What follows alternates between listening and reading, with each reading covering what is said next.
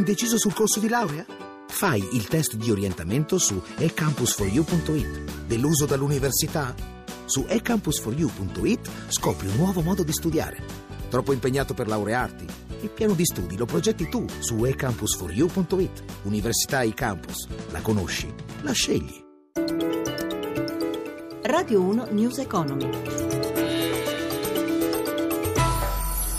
Buongiorno da Stefano Marcucci, benvenuti a News Economy. Borse europee positive sulla scia delle cinesi. Oggi Shanghai ha chiuso il rialzo del 2,92% in una seduta però caratterizzata da forte volatilità con un rally finale che fa pensare a un intervento dei fondi governativi per stabilizzare il mercato. Dalla Cina arriva anche un dato non incoraggiante sull'import-export. Ci spiega tutto in diretta da Milano Paolo Gila. Paolo.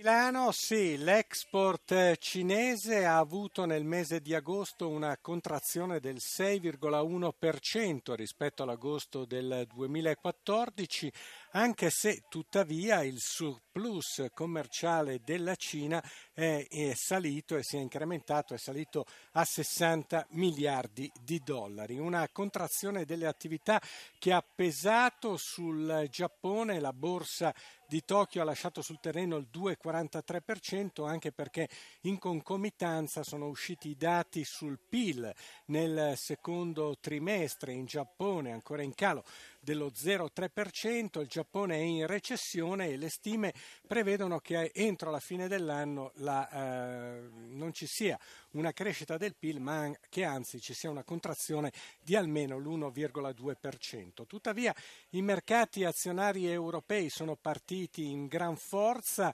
anche per la pubblicazione del dato sul surplus commerciale tedesco salito nell'ultimo mese di rilevazione, quello di luglio, a 23 miliardi di euro. E infatti è proprio Francoforte la piazza migliore, avanza del 2,20%, segue Milano con più 1,90, affiancata da Parigi più 1,87, bene anche Londra più 1,46.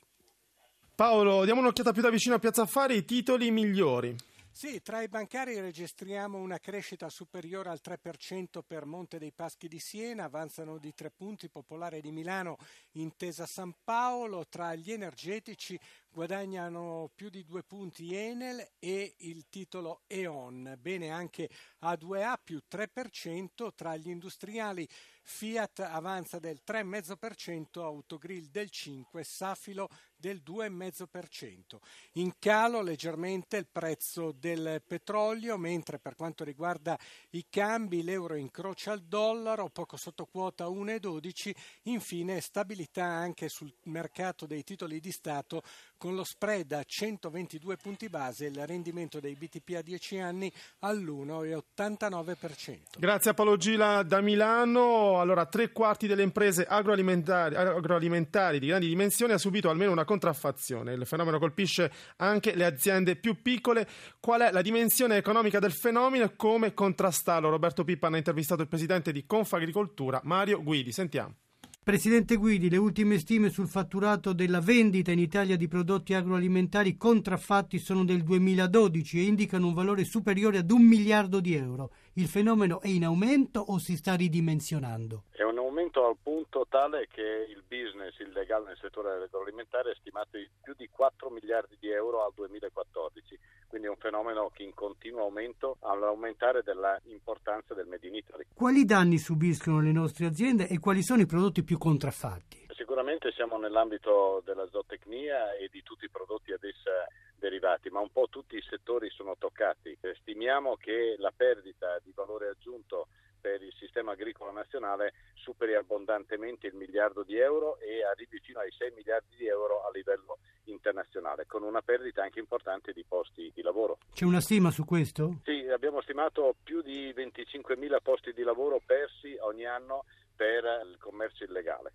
I falsi costano meno e forse per questo tanti italiani li acquistano. Si contrastano tutelando i marchi con tecnologie per la tracciabilità e la rintracciabilità dei prodotti. Forse però anche spiegando la differenza tra un prodotto e l'altro. Dobbiamo comunicare di più la qualità dei nostri prodotti, ma anche comunicare al consumatore che quando parliamo di prodotti agroalimentari c'è di mezzo la salute e quindi un prodotto originale è sicuramente un prodotto controllato, mentre molto meno è un prodotto contraffatto o addirittura un prodotto di contrabbando. Presidente Guidi, è in crescita anche il contrabbando dei tabacchi. Una volta eravamo leader con grandi manifatture, tante piantagioni, lo siamo ancora? Pochi sanno che noi siamo primi in Europa nella coltivazione del tabacco che riguarda alcune principali aree del paese, dal Veneto all'Umbria, alla Toscana, alla Campania e siamo 14 a livello internazionale. Siamo ancora un settore importante ma che viene diciamo così, minato nelle sue capacità da un fenomeno del contrabbando che sottrae allo Stato circa 900 milioni di euro e alle aziende più di 250 milioni di euro. Qual è allora la prima richiesta che voi rivolgete a governo e Parlamento? Tolleranza zero sul contrabbando e sulla contraffazione, riformulare la legge del 2001 sul contrabbando affinché una legge che ha avuto il suo significato in quel tempo oggi sia riaggiornata a tutela delle imprese e a tutela anche dei cittadini.